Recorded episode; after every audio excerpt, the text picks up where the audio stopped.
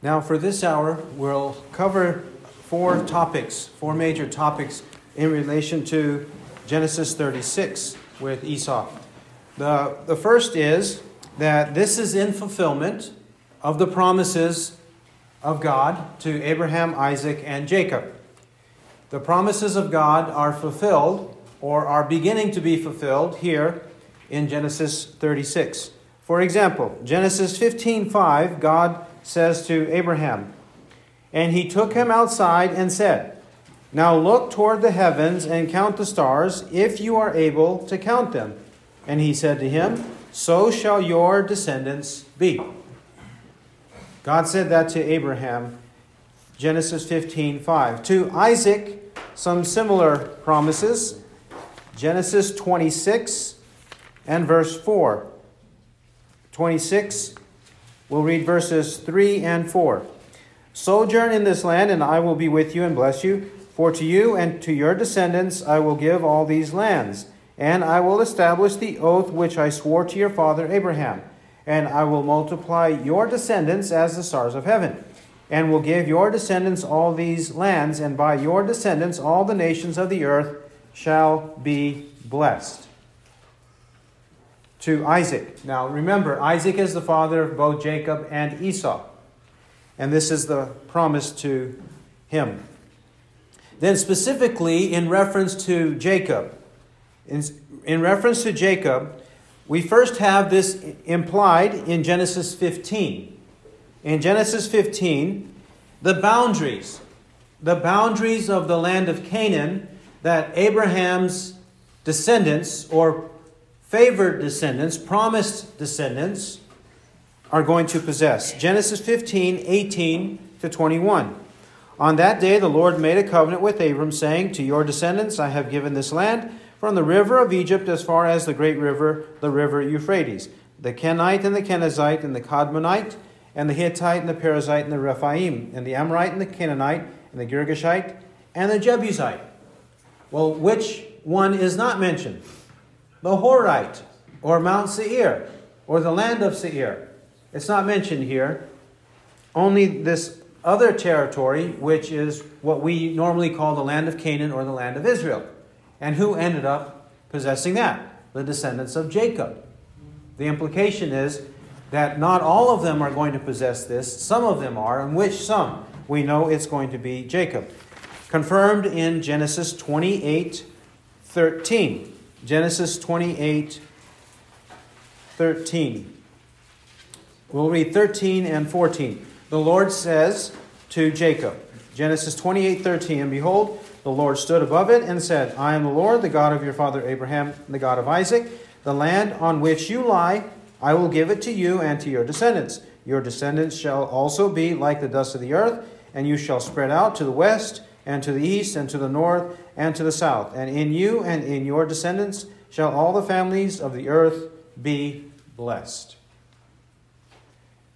Thus we find the fulfillment of it. Because Esau in Genesis 36 had to separate so that his descendants and Jacob's descendants not have a dispute over li- living there in the land of Canaan or even intermarry. Even intermarry and obliterate the holy seed, which should not happen. It could not happen until Christ came into the world.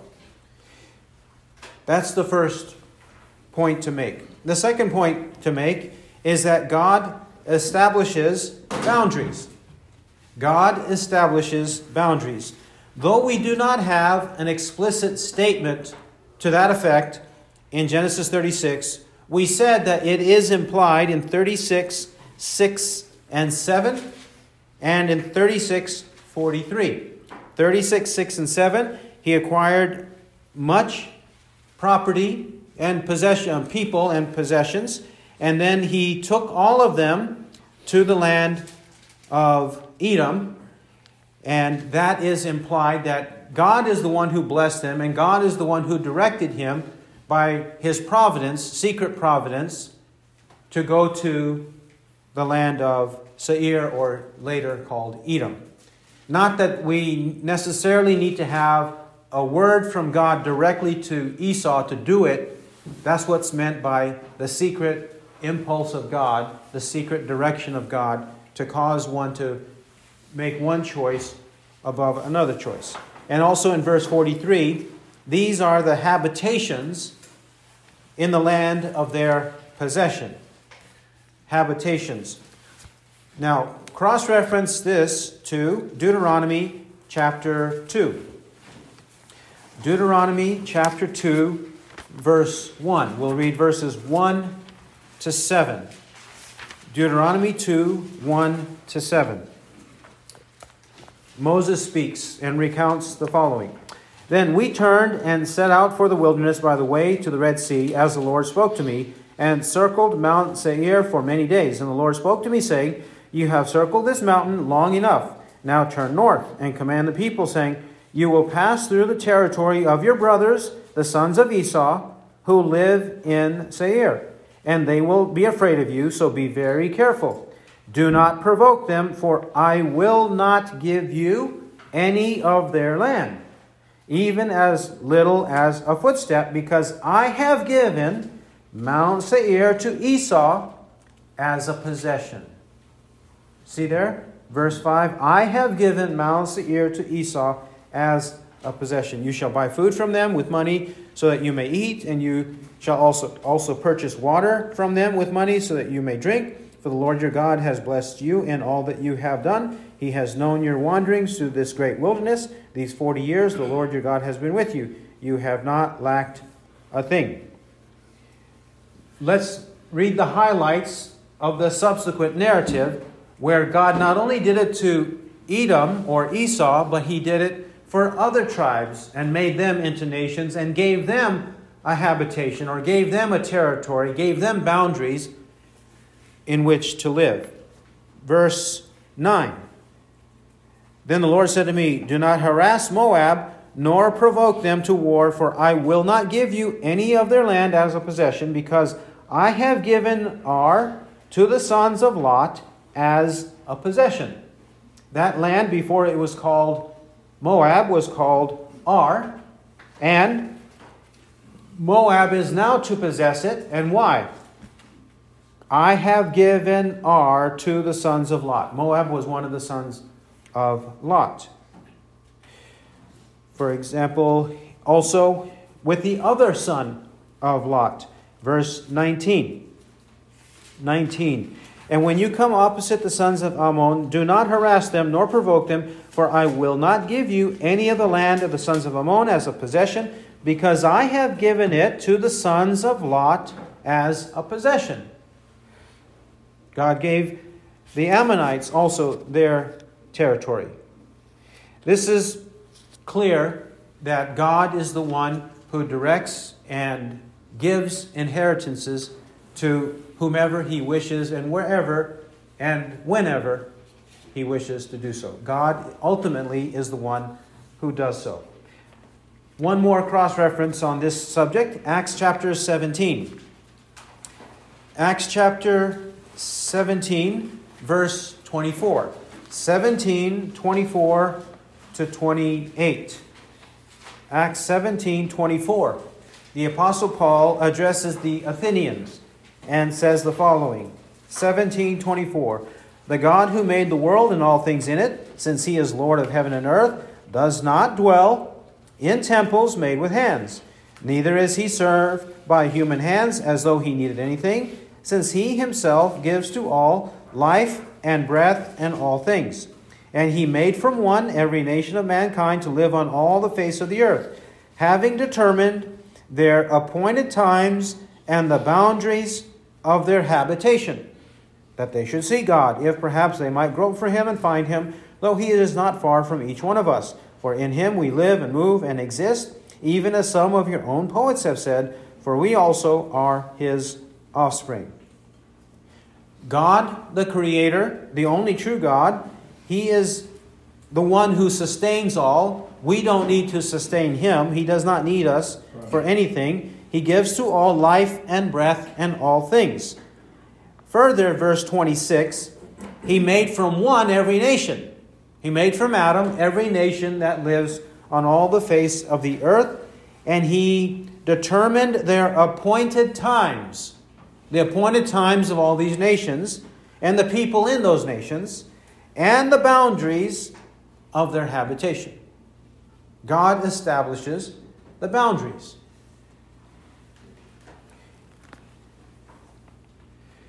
Our third point from Genesis 36 Esau was and is unsaved. Esau, unsaved. Not saved, but unsaved. This may sound unnecessary to some ears, but it is very necessary. And let me illustrate by three examples. Several years ago at Southwestern Baptist Theological Seminary, in the chapel service, one professor, Malcolm Yarnell, preached a sermon on Romans 9. And in that sermon, the conclusion was that Pharaoh and Esau are saved. Pharaoh and Esau saved. And then later in the, in the faculty room, one of the professors, another professor, walked into the room, hopping and skipping and and jumping with a smile on his face. He saw me, greeted me, and said, Did you hear the sermon? I said, Yes. He said, He agrees with the sermon. He thinks Esau is saved. A, a second professor, another professor said that. Then, in recent times, in October last year, 2020, October 27th, there was a debate, a supposed debate between Doug Wilson, a supposed Presbyterian and Calvinist against an Arminian. And the Arminian and Wilson agreed on this point that Esau is saved. They both agree that Esau is saved. And the third example, in preparation for chapter 36, I did some more reading, and I have a commentary on my shelf, the Word Biblical Commentary. Word Biblical Commentary. It dubs itself as evangelical, and some think evangelical equals conservative. However, it's really a liberal commentary of pretended evangelicals, pretentious evangelicals or conservatives, but it's really a liberal commentary. If you want to see the spectrum of evangelical on the conservative side and toward the liberal side, it would be right there at the extreme left of evangelical, practically and almost just one step away from being a liberal. That's the way the Word Biblical Commentary series is. I have a commentary written on the book of Genesis by Gordon Wenham, W E N H A M. And in his section on Genesis 36, at the end, he clearly says that Esau receives, Esau and the nation and others like them, receive ultimate reconciliation. Ultimate reconciliation. And he even presumes to use Romans 9 and 11 to prove it. He doesn't really have an exposition of those chapters, but he does cite those chapters in Romans 9 and 11 to prove his point or to buttress his point that Esau and his descendants are ultimately redeemed or reconciled to God, just like others are also reconciled to God.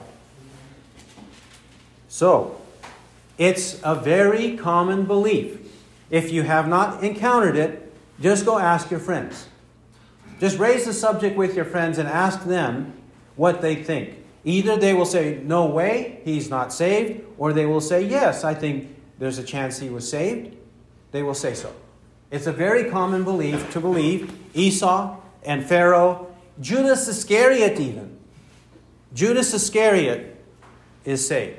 It's common, more common than you might realize. But is that the case?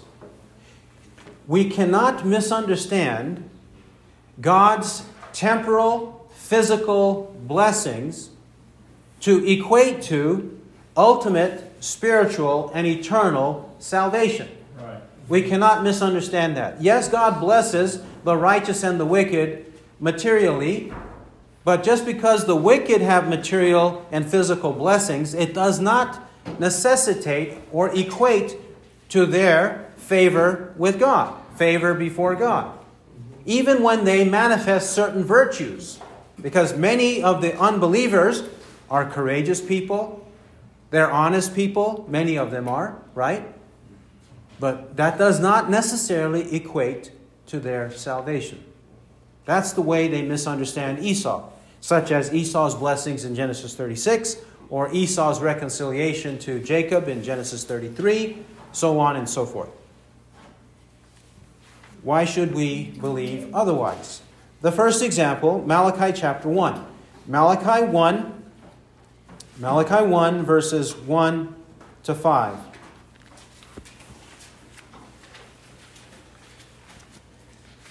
Remember that the prophets and the apostles are commentaries on Scripture. That is, they are commentaries on some earlier incident or persons of Scripture. That's the nature of what a prophet and an apostle what they do. They are commentators on what has already been said to clarify and to emphasize certain points that the people are prone to misunderstanding.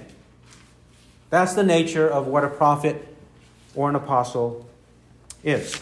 So, Malachi, being one of the prophets, many, many years later after Moses, about a thousand years after Moses, Malachi says, Malachi 1 1, the oracle of the word of the Lord to Israel through Malachi. I have loved you, says the Lord, but you say, How have you loved us? The answer was not Esau Jacob's brother, declares the Lord. Yet I have loved Jacob, but I have hated Esau. And I have made his mountains a desolation and appointed his inheritance for the jackals of the wilderness. Though Edom says, We have been beaten down, but we will return and build up the ruins.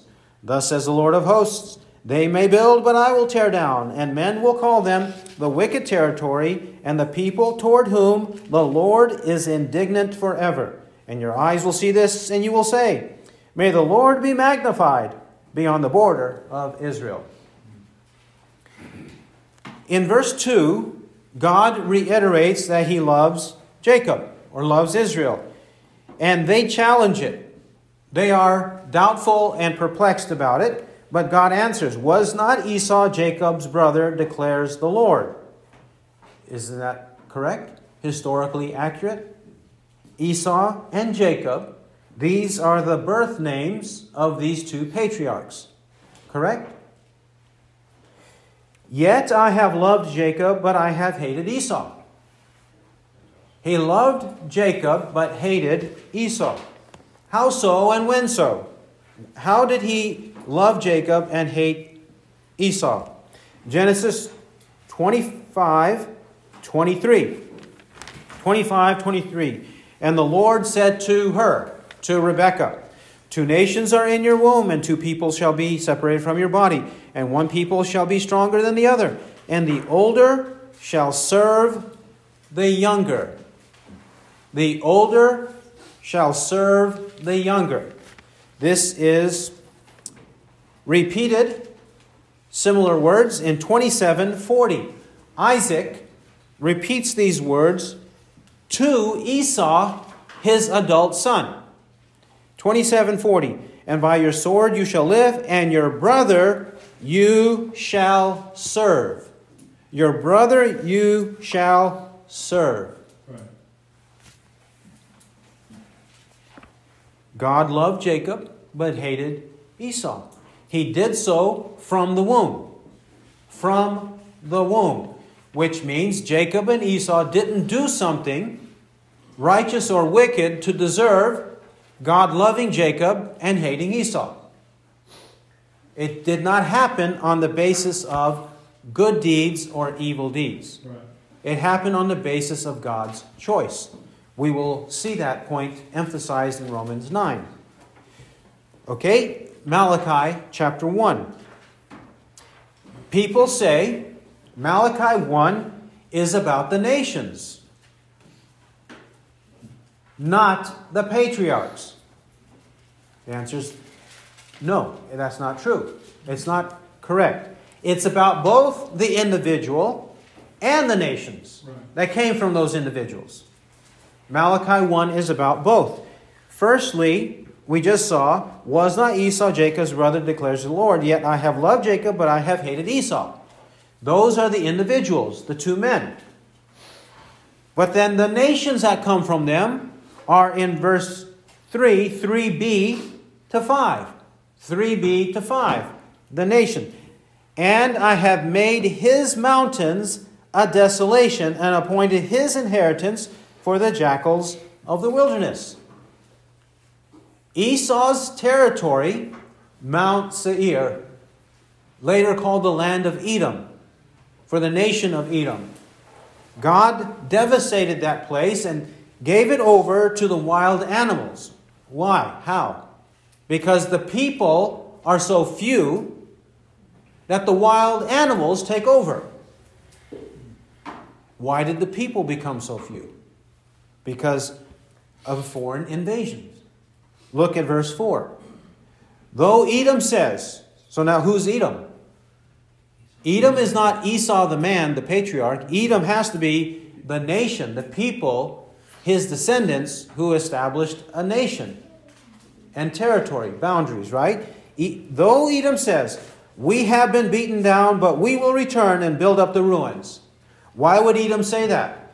Because foreigners came to invade the nation Edom, destroyed their buildings, crushed their people, destroyed many of their people, but the remnant among them, they say, Yes, we know we've been beaten down. We know that there are ruins because of the invaders, but we're going to go back to our territory. We're going to go back to our land and we're going to rebuild. That's what they say. But God has another word for them. Thus says the Lord of hosts They may build, but I will tear down. It will be unsuccessful. And men will call them the wicked territory, and the people toward whom the Lord is indignant forever. Does this not have to do with eternal judgment? Because they are wicked, the people, not just Esau, but the nation, the people are wicked, and God's indignation, his anger, is against them forever. But we should not be troubled by this. Verse 5. We should say, May the Lord be magnified beyond the border of Israel. Amen. Whatever God does in Israel, may God be praised. And whatever God does outside of Israel, may God be praised. And Edom, the nation, is outside of Israel. God is praised for whatever he does. Both the individual and the nation, clearly condemned by God because of their wickedness in the case of the nation. But because of God's choice, clearly announced in reference to the man. And ultimately, we know it's a both and situation. God chooses one for eternal life and rejects the other and condemns to eternal punishment eternal life and eternal punishment. Eventually, their wicked deeds will rise to the surface, and that will be the evidence used against them on the day of judgment. But ultimately, by grace, one is saved, and by righteousness, one is condemned. Next, Romans 9. We're still addressing whether Esau is saved. Esau and even his descendants. Romans 9, verse 10. Romans 9, 10. 10 to 13. And not only this, but there was Rebekah also. When she had conceived twins by one man, our father Isaac, for though the twins were not yet born, and had not done anything good or evil, in order that God's purpose according to his choice might stand, not because of works, but because of him who calls, it was said to her, The older will serve the younger. Just as it is written, Jacob I loved, but Esau I hated. The Apostle Paul puts together Genesis 25 23 and Malachi 1 2 to 3 to point out that God chose Jacob and hated Esau. If God hated Esau, where is Esau now that he's dead? Yeah. In eternal punishment, right? He cannot be saved. Not at all. That's the whole point of the chapter. How is one ultimately saved or condemned? That's the point of Romans 9. Hebrews chapter 12. Hebrews 12, 14. Hebrews 12, 14. We'll read 12, 14 to 17. Hebrews 12, 14. Pursue peace with all and the sanctification without which no one will see the Lord. See to it that no one comes short of the grace of God, that no root of bitterness springing up causes trouble, and by it many be defiled. That there be no immoral or godless person like Esau, who sold his own birthright for a single meal. For you know that even afterwards, when he desired to inherit the blessing, he was rejected, for he found no place for repentance, though he sought for it with tears. 14 says, We ought to pursue peace with all and the sanctification and the holiness, without which no one will see the Lord. That means that if we don't pursue peace and holiness, biblically defined, we will not see God. Right. No salvation, no eternal life. 15. See to it that no one comes short of the grace of God. Coming short of the grace of God has to be a synonym of not seeing the Lord. Right. Correct? It's parallel to not seeing the Lord. A root of bitterness is also coming short of the grace of God, not seeing the Lord. And it causes trouble. Having trouble, biblically defined, is equated to not seeing the Lord. Then it says, many be defiled. To be defiled is another way of saying not see the Lord. In meaning God's uh, favorable disposition, his favorable face, having his face shine on us. We will not see him. Further, verse 16 says, No immoral or godless person. Immoral or godless person. Do immoral and godless people see the Lord? No. He already said in verse 14, No, they will not see the Lord. Now, who is an example of it that everyone should know based on the book of Genesis? Esau. He names Esau here. Though he names Esau here, and occasionally the Bible will mention names here and there from Genesis to Revelation, from Cain in Genesis 4 to Jezebel and the Nicolaitans in Revelation 2 and 3. Names are named. Individuals and groups are named. The Pharisees, the scribes, the Sadducees. Names are named like that. But sometimes God speaks in generalities. It doesn't mean only Esau is this way. That's why he's writing this letter. Because he's telling his readers, verse 4 pursue peace. See to it that no one comes short. It includes all of us also. Not to be like Esau, who sold his own birthright for a single meal. Temporary satisfaction at the expense of eternal rewards. Temporary satisfaction, physical satisfaction, jeopardizing the eternal heavenly benefits. And then in 17, it says, When he desired the blessing, he was rejected, for he found no place for repentance, though he sought for it with tears. He sought for the blessing without repentance. He wanted blessings without repentance. He wanted his best life now and forever. That's what he wanted. But he didn't want to repent now to have his best life forever. That's the problem with Esau, and that's the problem with all unbelievers. Right.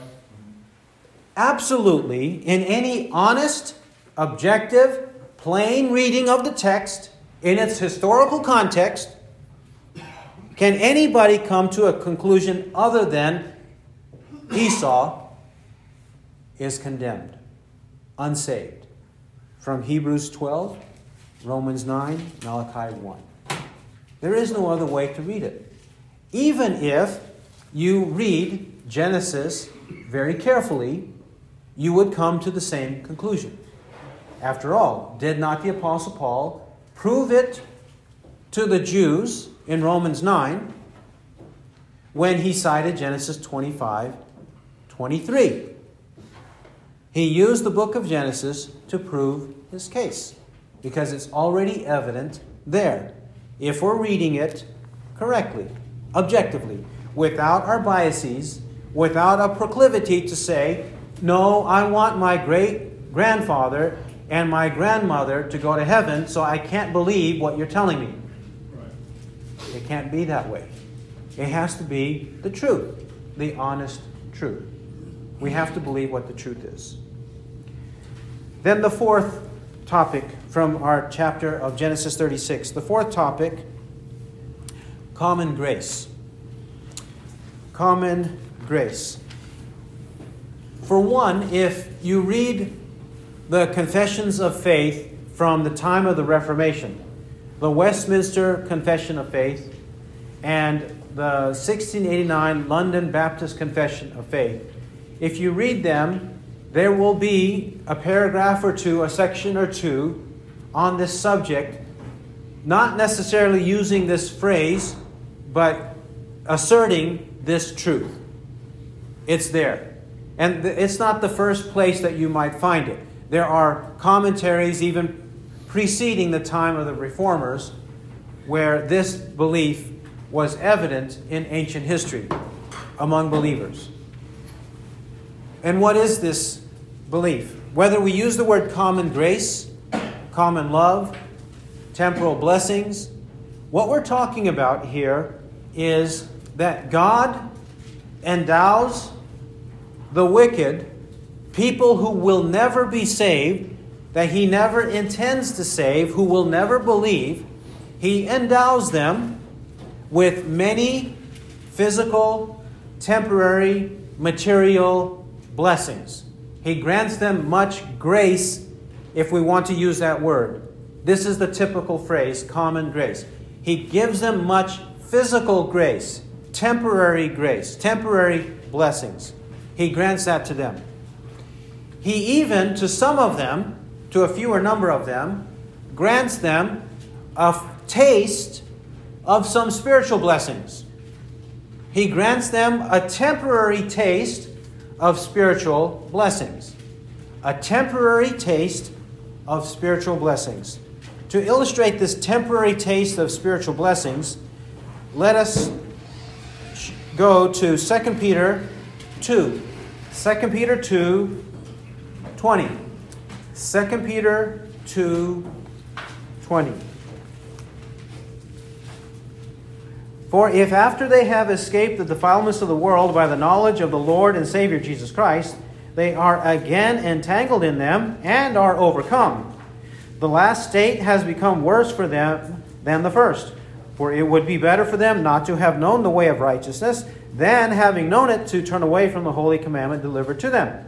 It has happened to them according to the true proverb a dog returns to its own vomit, and a sow, after washing, returns to wallowing in the mire.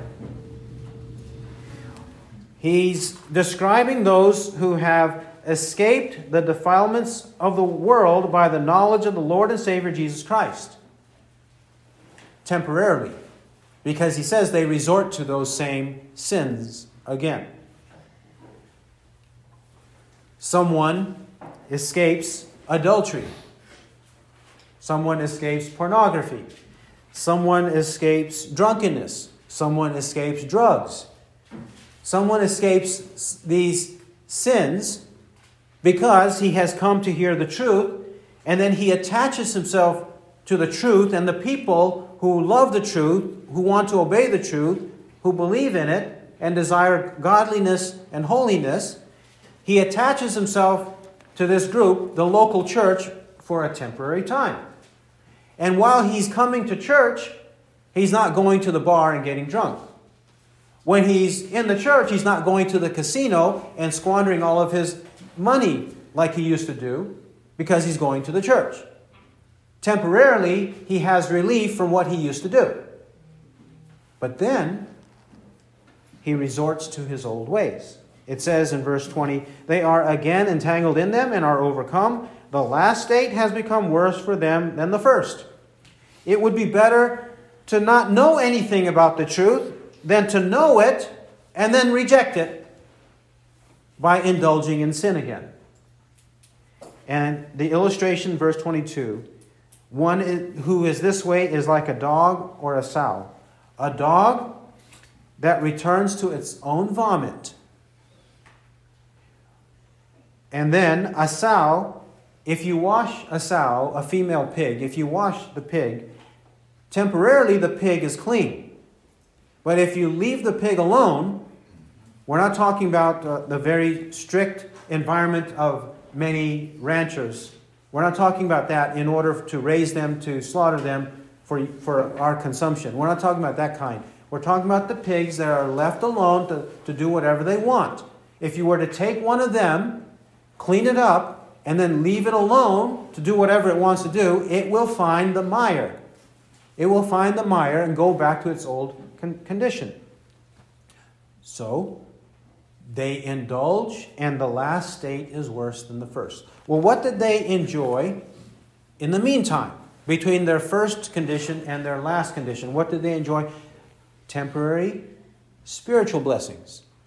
Temporary is the key word. Temporary spiritual blessings. Not true, not true, fundamental, essential spiritual regeneration and eternal life. They don't have that, but they have a taste of it because they've been around it and they avoided their sins temporarily. So that's common grace, properly understood, biblically understood.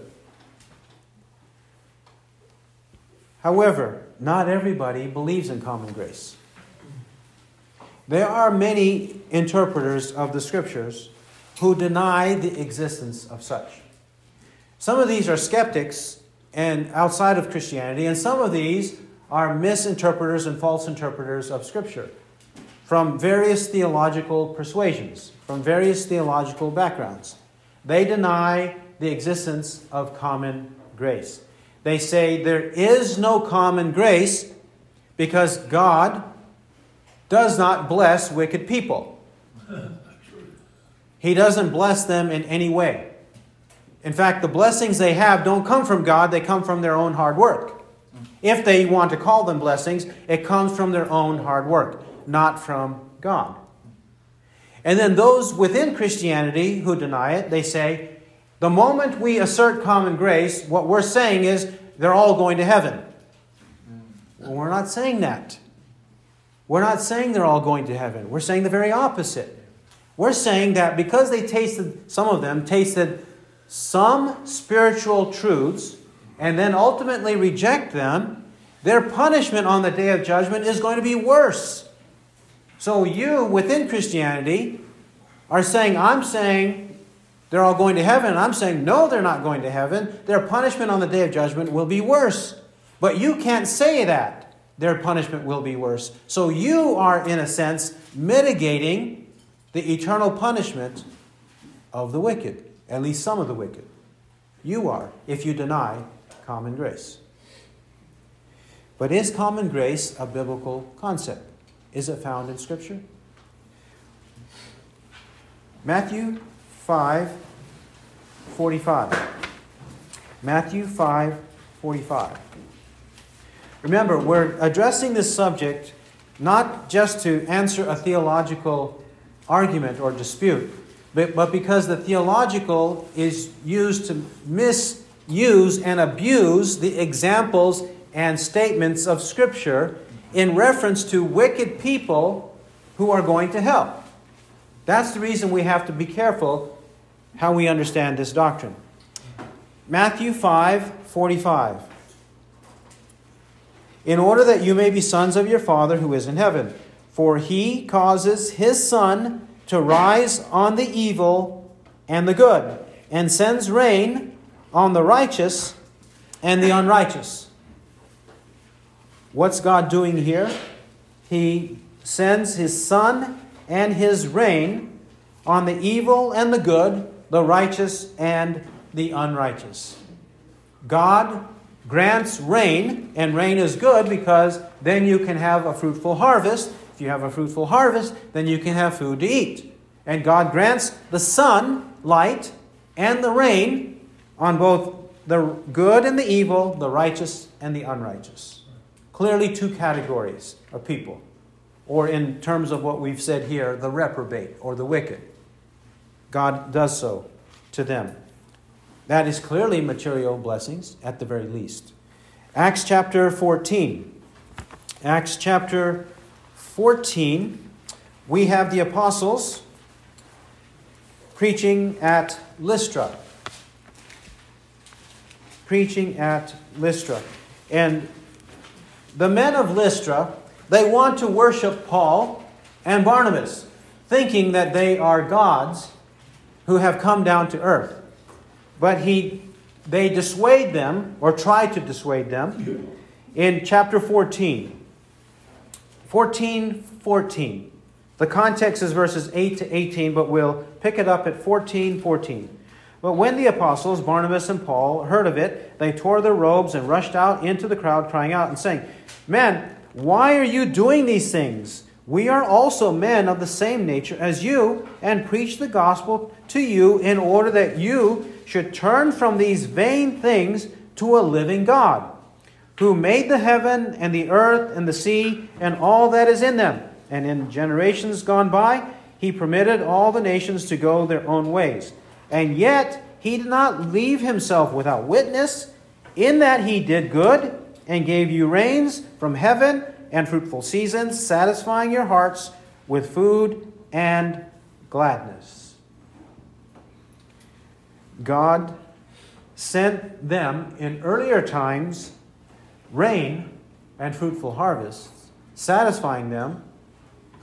And now he's sending the gospel to them that they might turn from vain things, idols, to worship the living God, who is the Creator.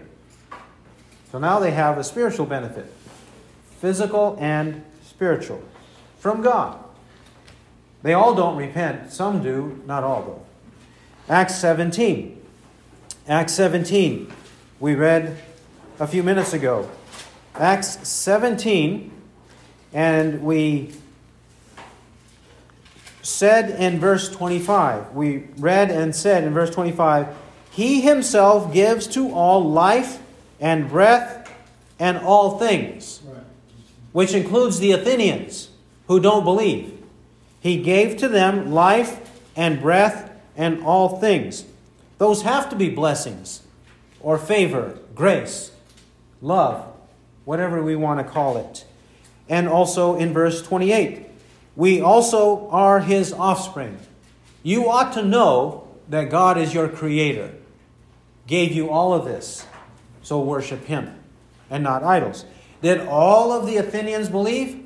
No. No. 32 to 34 says that some of them began to sneer. They didn't believe. Others said, We shall hear you again. And then 34, Dionysius, Damaris, and others believed. So everyone who heard didn't believe, only some did. That means they had the physical blessings, they heard the spiritual blessings, but they didn't all embrace it. Then why does God do so?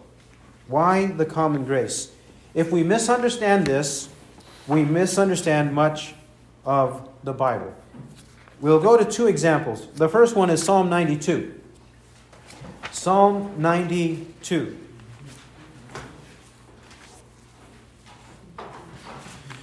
Psalm 92, 5 to 15. We might say Psalm 92, 5 to 15 is just like Jesus' parable of the sower sower, seed, and soil, such as in Luke 8, 4 to 15. The parable of the sower is similar to Psalm 92. Psalm 92, 5. How great are your works, O Lord! Your thoughts are very deep. A senseless man has no knowledge, nor does a stupid man understand this. That when the wicked sprouted up like grass, and all who did iniquity flourished, it was only that they might be destroyed forevermore. But you, O Lord, are on high forever, for behold your enemies, O Lord, for behold your enemies will perish. All who do iniquity will be scattered. But you have exalted my horn like that of the wild ox. I have been anointed with fresh oil, and my eye has looked exultantly upon my foes. My ears hear of the evildoers who rise up against me. The righteous man will flourish like the palm tree. He will grow like a cedar in Lebanon. Planted in the house of the Lord, they will flourish in the courts of our God. They will still yield fruit in old age. They shall be full of sap and very green, to declare that the Lord is upright. He is my rock, and there is no unrighteousness in him. Firstly, these are deep truths of God, but they're not deep truths of God that are impossible to understand. In fact, if you don't understand them, you are senseless and stupid. It mm-hmm. says according to verse 6. Senseless and stupid.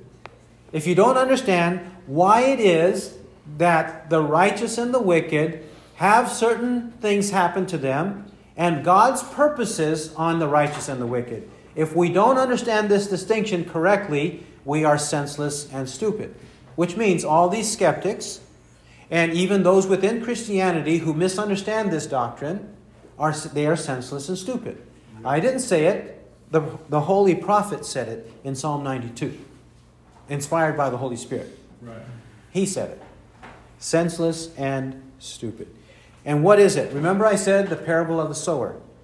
In verse 7, the wicked sprouted up like grass.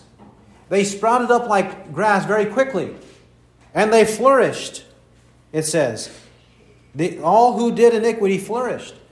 That means that temporarily we see something good happen in them Yep. or with them. Their circumstances temporarily they flourish. The grass sprouts up. The key word is momentarily or temporarily. That's what happens to them. But they will perish. Verses 8 and 9. They will perish. In fact, the reason God blessed them, both physically and spiritually, the reason God blessed them was only to destroy them forevermore. Verse 7. Look carefully if we don't understand that when the wicked sprouted up like grass and all who did iniquity flourished, it was only that they might be destroyed forevermore. God raised them up to destroy them. Does this not sound like Pharaoh Yeah. in, um, in Exodus uh, 9 17 and Romans 9 16? It sounds like Pharaoh, does it not? Pharaoh. And the same with every other wicked man. They prosper momentarily, only be, to be destroyed eternally. But the righteous, verses 10 to 15, the righteous understand this, and the righteous will rejoice when they understand this. And verse 12, the righteous will flourish like the palm tree, not like the grass, but like the palm tree. They will bear fruit. They will yield fruit in old age. Right? The wicked, they don't last and bear fruit till old age, but the righteous do bear fruit until old age. They will be full of sap and very green. That's the parable of the sower. We bear fruit 30, 60, and 100 fold. But the others bear temporary fake fruit and they are destroyed forevermore. They fall away. This is a clear example of raising up and then destroying.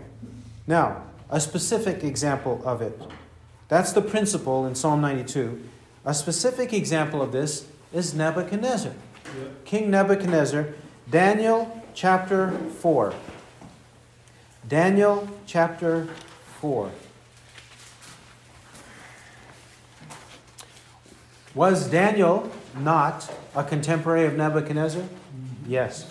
Did Daniel not preach truth to Nebuchadnezzar? Mm-hmm. Yes. So Nebuchadnezzar had a taste of spiritual truth, of spiritual blessing. He had a taste of it, but he never imbibed. And God raised him up physically for the great honor that he obtained. Firstly, we see in 417, Daniel 4:17. This sentence is by the decree of the angelic watchers, and the decision is a command of the holy ones, in order that the living may know that the Most High is ruler over the realm of mankind and bestows it on whom he wishes, and sets over it the lowliest of men. Chapter 4, verse 25. That you be driven away from mankind, and your dwelling place be with the wild, be with the beasts of the field and you be given grass to eat like cattle, and be drenched with the dew of heaven. And seven, seven periods of time will pass over you until you recognize that the Most High is ruler over the realm of mankind and bestows it on whomever he wishes. Then the fulfillment of this vision. Verse 28. All this happened to Nebuchadnezzar the king. Twelve months later, he was walking on the roof of the royal palace of Babylon. The king reflected and said, is this not Babylon the Great, which I myself have built as a royal residence by the might of my power and for the glory of my majesty? While the word was in the mouth of the king, a voice came from heaven saying, King Nebuchadnezzar, to you it is declared, sovereignty has been removed from you, and you will be driven away from mankind, and your dwelling place will be with the beasts of the field. You will be given grass to eat like cattle and seven periods of time will pass over you until you recognize that the Most High is ruler over the realm of mankind and bestows it on whomever he wishes. Immediately the word concerning Nebuchadnezzar was fulfilled, and he was driven away from mankind and began eating grass like cattle, and his body was drenched with the dew of heaven, until his hair had grown like eagle's feathers, and his nails like birds' claws. This disease or insanity has a name among the psychotherapists. It's called boanthropy. Boanthropy. That is a man behaving like uh, a bovine, uh, cattle. Boanthropy. And there is a period in Nebuchadnezzar's reign, a seven year period of silence. Historians don't know what happened in that seven year period. Outside the Bible, they don't say he was driven mad, but the Bible says what happened in the seven years. Verse 34 But at the end of that period, I, Nebuchadnezzar, raised my eyes toward heaven, and my reason returned to me, and I blessed the Most High and praised and honored him who lives forever. For his dominion is an everlasting dominion, and his kingdom endures from generation to generation. And all the inhabitants of the earth are accounted as nothing. But he does according to his will in the host of heaven and among the inhabitants of earth. And no one can ward off his hand or say to him, What have you done? At that time my reason returned to me, and my majesty and splendor were restored to me for the glory of my kingdom, and my counselors and my nobles began seeking me out. So I was reestablished in my sovereignty, and surpassing greatness was added to me. Now I, Nebuchadnezzar, praise, exalt, and honor the King of heaven, for all his works are true, and his ways just, and he is able to humble those who walk in pride. Nebuchadnezzar. This, in case you're wondering, we could address this in the question hour, but Nebuchadnezzar most likely never really and truly repented. He died an unbeliever. But we do see, in terms of his life, physical life, he had great power and privilege. And even spiritually, he had, he had one official, Daniel the prophet, and even Daniel's three friends. He had Daniel and the three friends as advisors to help him know the way of the gospel. He refused to believe it. God punished him temporarily, then reestablished him. He understood spiritual truths, as we saw in that last section of Daniel 4. He understood, but he never repented. He's another example of an Esau. Esau was even more culpable because his whole upbringing was in the family of Isaac and Rebekah. This is what is known as common grace. It is a biblical truth. It's a doctrine distinct from effective grace, sovereign grace, special grace, elective grace, which the righteous receive and have that forevermore. Yet this other doctrine is evident in the life of Esau. Let's not misunderstand Esau or anyone else in Scripture. He who has ears to hear, let him hear what the Spirit says. Amen.